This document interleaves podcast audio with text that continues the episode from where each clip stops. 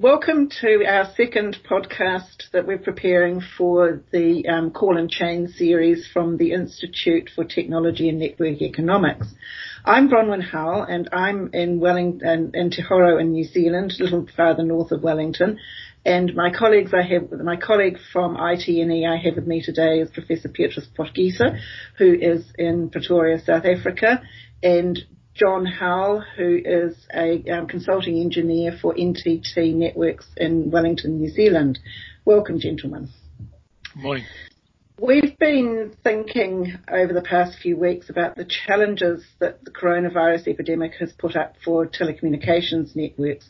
And in our previous podcast, we focused very much on the issues that domestic use of the technology has done in, stre- in stressing the networks and what different responses could be used to help mitigate some of those effects at the residential level, particularly as individuals are working from home quite a lot more now. On the other hand, there's also been some different challenges that have been thrown up for businesses as a consequence as well. And in this podcast, we're going to focus on those sorts of challenges. Thank you, Bronwyn. So, um, virtual private networks or VPNs are commonly, commonly used in business to ensure access to the inside of a network when employees are working from home or off-site in some other way. Uh, the point is for them to access services that are corralled within the company firewall. Um, and that used to be probably not a very everyday occurrence. Um, a lot of companies, as far as I know, had, let's say, hundreds of VPN accounts, uh, full thousands of employees.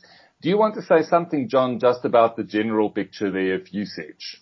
Yeah, um, I mean, previously, uh, um, the the use of the VPNs were to provide access to protected resources inside a network, but they also added the ability to protect a client in an untrusted network so that it was um, uh, given better protection from anything that might be in its local network trying to attack it as well, which could then be used as a bridgehead to try and get into the corporate network.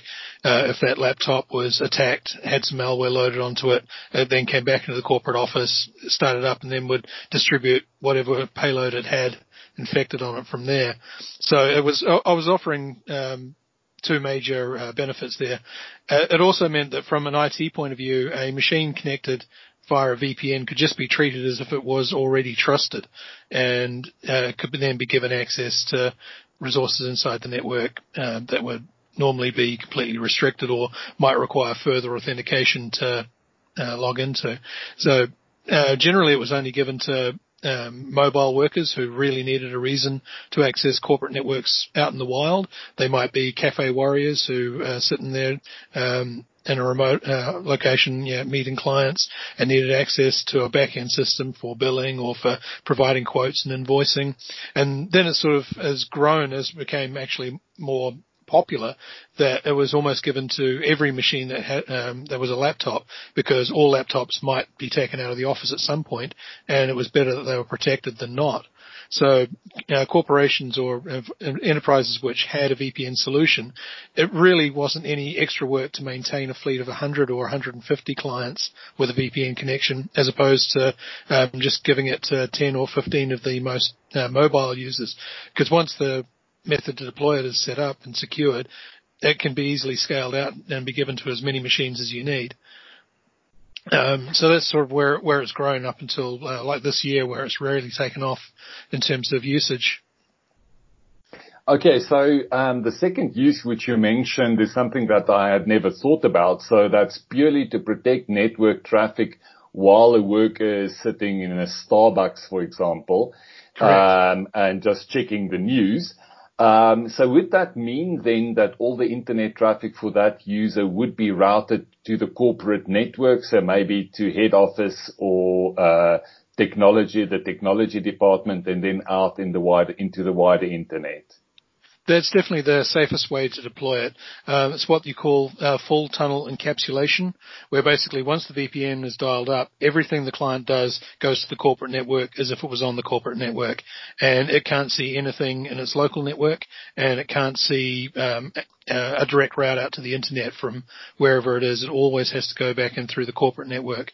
What can happen though is that that actually puts quite a load on the corporate systems, especially if you have a lot of connections. So a, a Microsoft's previous way of dealing with this, uh, with their standard VPN environment was called direct access. And what that did by default was only direct the co- traffic which was intended for the corporate network into the corporate network, but it still left the client exposed on um, the public network and its traffic was going directly out of the public network gateway from there. And that's called a split tunnel where um, the, the, traffic is direct, you know, where it's split. So corporate traffic goes through the corporate VPN, public traffic to the public internet and everything else uh, goes straight out through the local gateway. Um, a more recent variation on that is called inverse split tunneling, where uh, because a lot of environments now have cloud-based networks uh, like Office 365 or Teams um, and video systems like uh, YouTube and or Netflix being used uh, from the corporate um, laptops and corporate devices, the corporations don't want all that traffic necessarily running through their VPN as well as all their corporate traffic. So an inverse split tunnel uh, allows some public access to known trusted sites out through the local network and everything else goes through the corporate network to be filtered by the corporate firewalls. I see. That's super interesting. So if you're a corporate user, you wouldn't necessarily know whether you are using split tunneling or inverted tunneling or inverse tunneling, uh, which you mentioned. Yeah, correct. Yeah. So g- generally, uh, that would be all set up through IT policies and the uh, um, and the VPN client that you're using, depending on how that's set up. Uh, Microsoft's latest version in Windows 10 is aimed around having a tunnel always establish itself automatically. Uh, when the you, as soon as the user sees a network connection, it establishes the tunnel and does it all in the background. Um, other systems might have an icon that you set up. Um, so after you've connected to a Wi-Fi network, you then have to click another uh, link to dial the tunnel. Um, and that, that really again depends on the, the corporate backend, what's been set up for that VPN and the authentication requirements around it. So, John, and when we now consider this in the coronavirus type world, initially we might have most people within the firm and only a few people working remotely, but then suddenly overnight we've now got most people working remotely and very few within the firm. I guess that's been quite a stress on these networks if they've been set up and calibrated for different assumptions and for different applications. Definitely. Part, part of a business's disaster recovery plan was probably always going to include, oh, we should make sure that if everyone was working remotely that they can access everything they need. Uh, but often testing that sort of um, access for real is uh, very um, invasive on the business. You can't really shut down the shop to test that sort of access and kick everyone out. Um, some places might have live fire testing where they might say all their IT people are locked out from the office and you have to ensure that you can work um, remotely and support users remotely. Um, if say a, a bomb scare was called on your building or your or your local floor was flooded or you were denied access to your office and all your core IT people had to move out. So that that was often tested in a, in a live fire uh, sort of situation. Um, but it was really, really hard to test it for a full corporation. So what this really has shown is that um, one one big fear was that the New Zealand public internet wasn't going to be able to hold up under five million people having to work from home, and uh, the the public internet has actually held up really well. But it has shown that um, the corporate gateways scaled for maybe 20 or 30% of their workforce using these VPNs has suddenly had 100% of their workforce using these VPNs. Um, and in general, if they didn't have the spare capacity, the performance would definitely suffer. Um, so because John, basically, sorry? No, no, go ahead. I was just going to say, and, the impact on that is uh, an unreliable communication and connection from the client's point of view. To them, it just looks like everything has suddenly stopped because uh, the the pipe's full and everyone's trying to squeeze in like a traffic jam. Yeah. So would it be correct to say that if you had a full VPN, so not split or inverse VPN, and all the traffic went first to the corporate IT department, that you'd basically then look at the doubling of traffic. So instead of traffic, if uh, I consider the, let's say, the firewall between the corporate environment and the outside world, if everybody is in the office, then the traffic crosses once and comes back. Um, but if people are working from home and and using the VPN, that means that everything goes into the corporate network, out again, back in and out again. So, uh, is Correct, that a yeah. roughly correct assessment?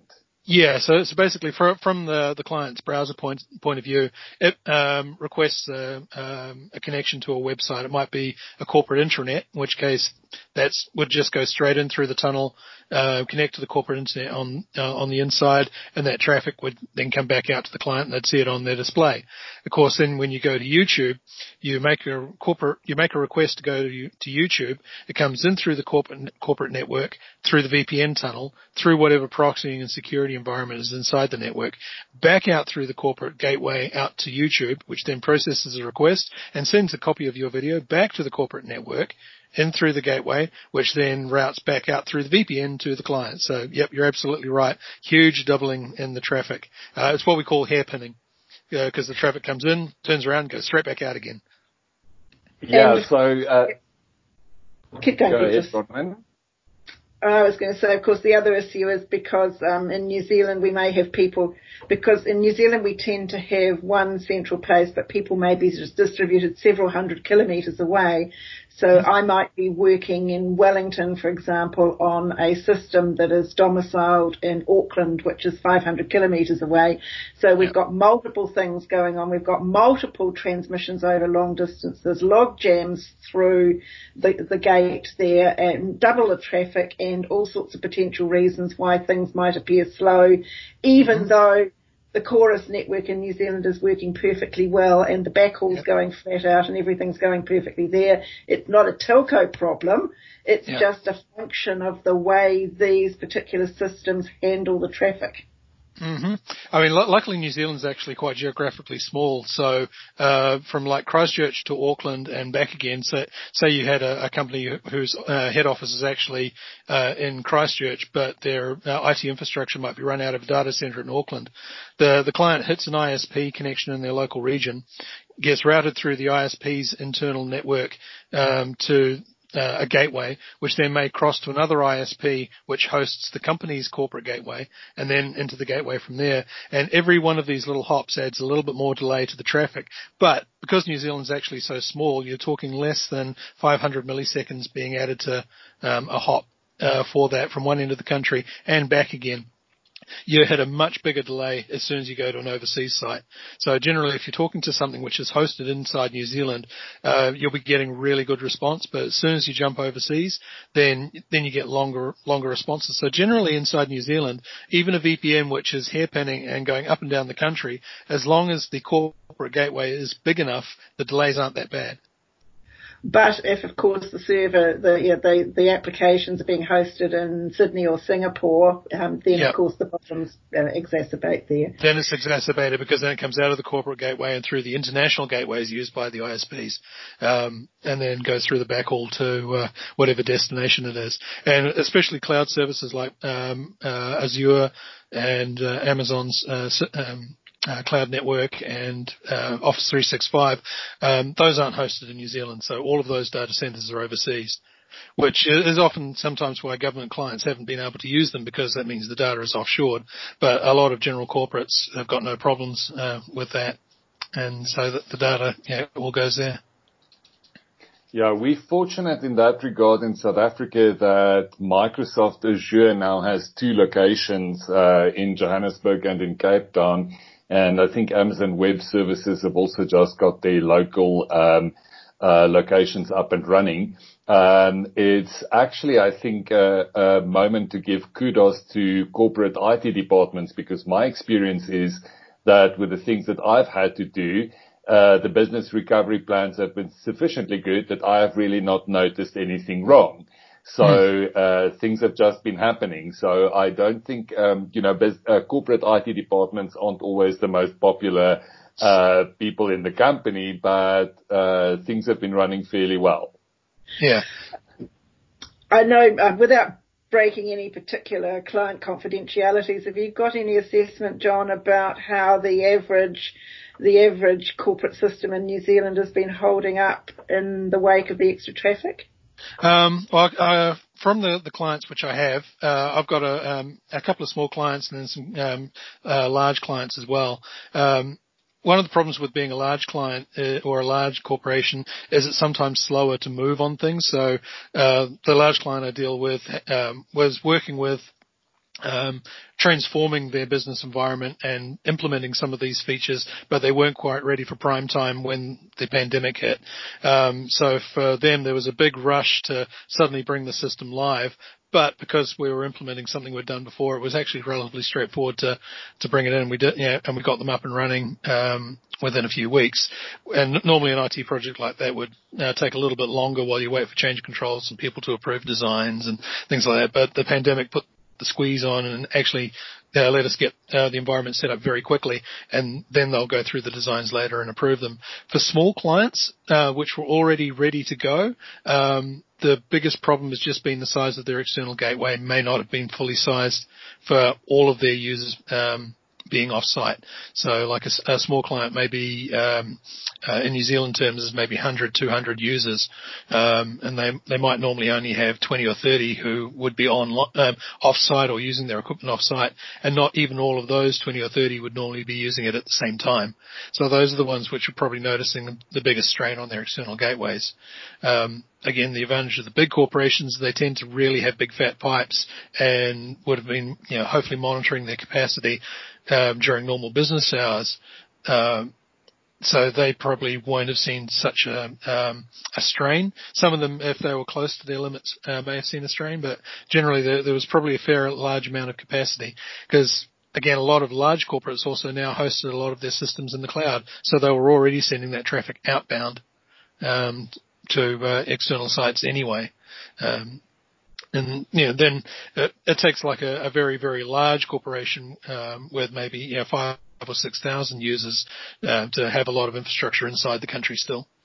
Um, so you, usually it's only the small lightweight uh, applications that are still hosted inside um, corporate networks now. Okay. Um, so John, uh, the VPN is obviously a point of vulnerability because that gives you a tunnel to the inside of the corporation's IT environment.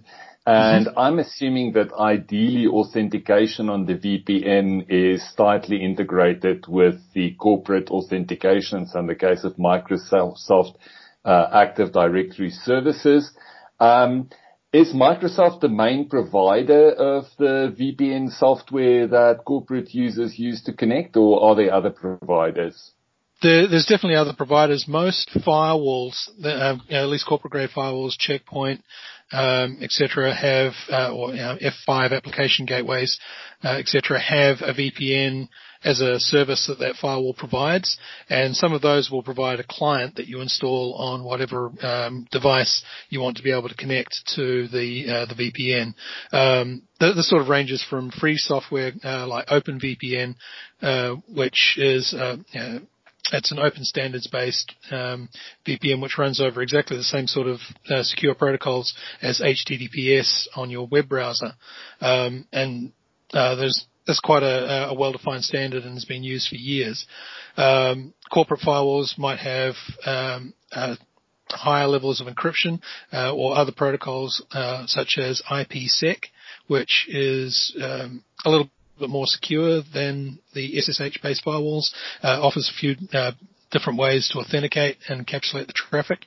Uh, and Microsoft's current uh, uh, implementation of VPN clients on Windows 10 uh, also just uses um, IPsec as well as its preferred um, connection uh, for for the VPN itself. And authentication can range from uh, having to provide um, your uh, your domain username and your domain password uh, combined with a security token, and which might be a, uh, a, message sent to an authentication app on your phone, uh, or the old style might be an RSA security token, which has a string of numbers that are key to um, run a particular pattern at a certain time. And that's called multi-factor authentication where you have a second token to mix with your username and password credentials. So generally it's something you know, which is your username and password, something you have, which is your token. Um, and that's the two factors that allows you to log in. So if someone steals your password, they won't have your token. If they manage to Sure. breach the token, hopefully they won't know your username and password. And the the other uh, way to do it is with signed certificates, where the uh, invo- where the VPN server signs a certificate against a certificate authority and then gives that to the client, and they use that as their token um, to authenticate.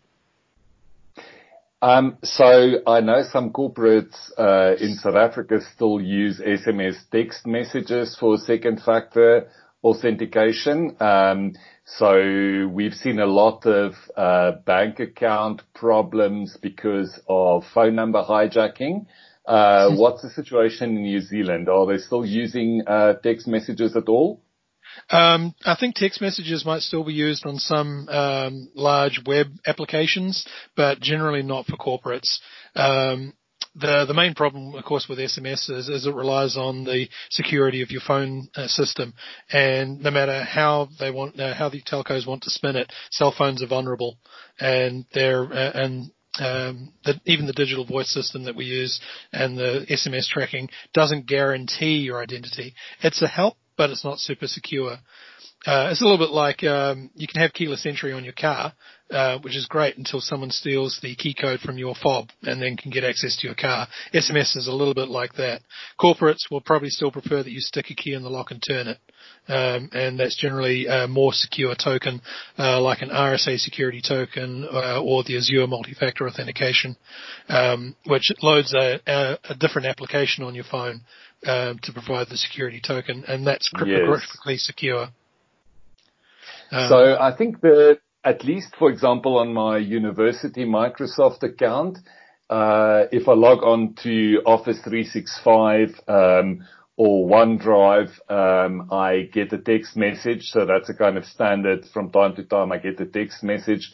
That's a standard thing. So uh, do you know if you have um, login onto Office 365 with uh, alternative second factor authentication? Is that possible? Do you know?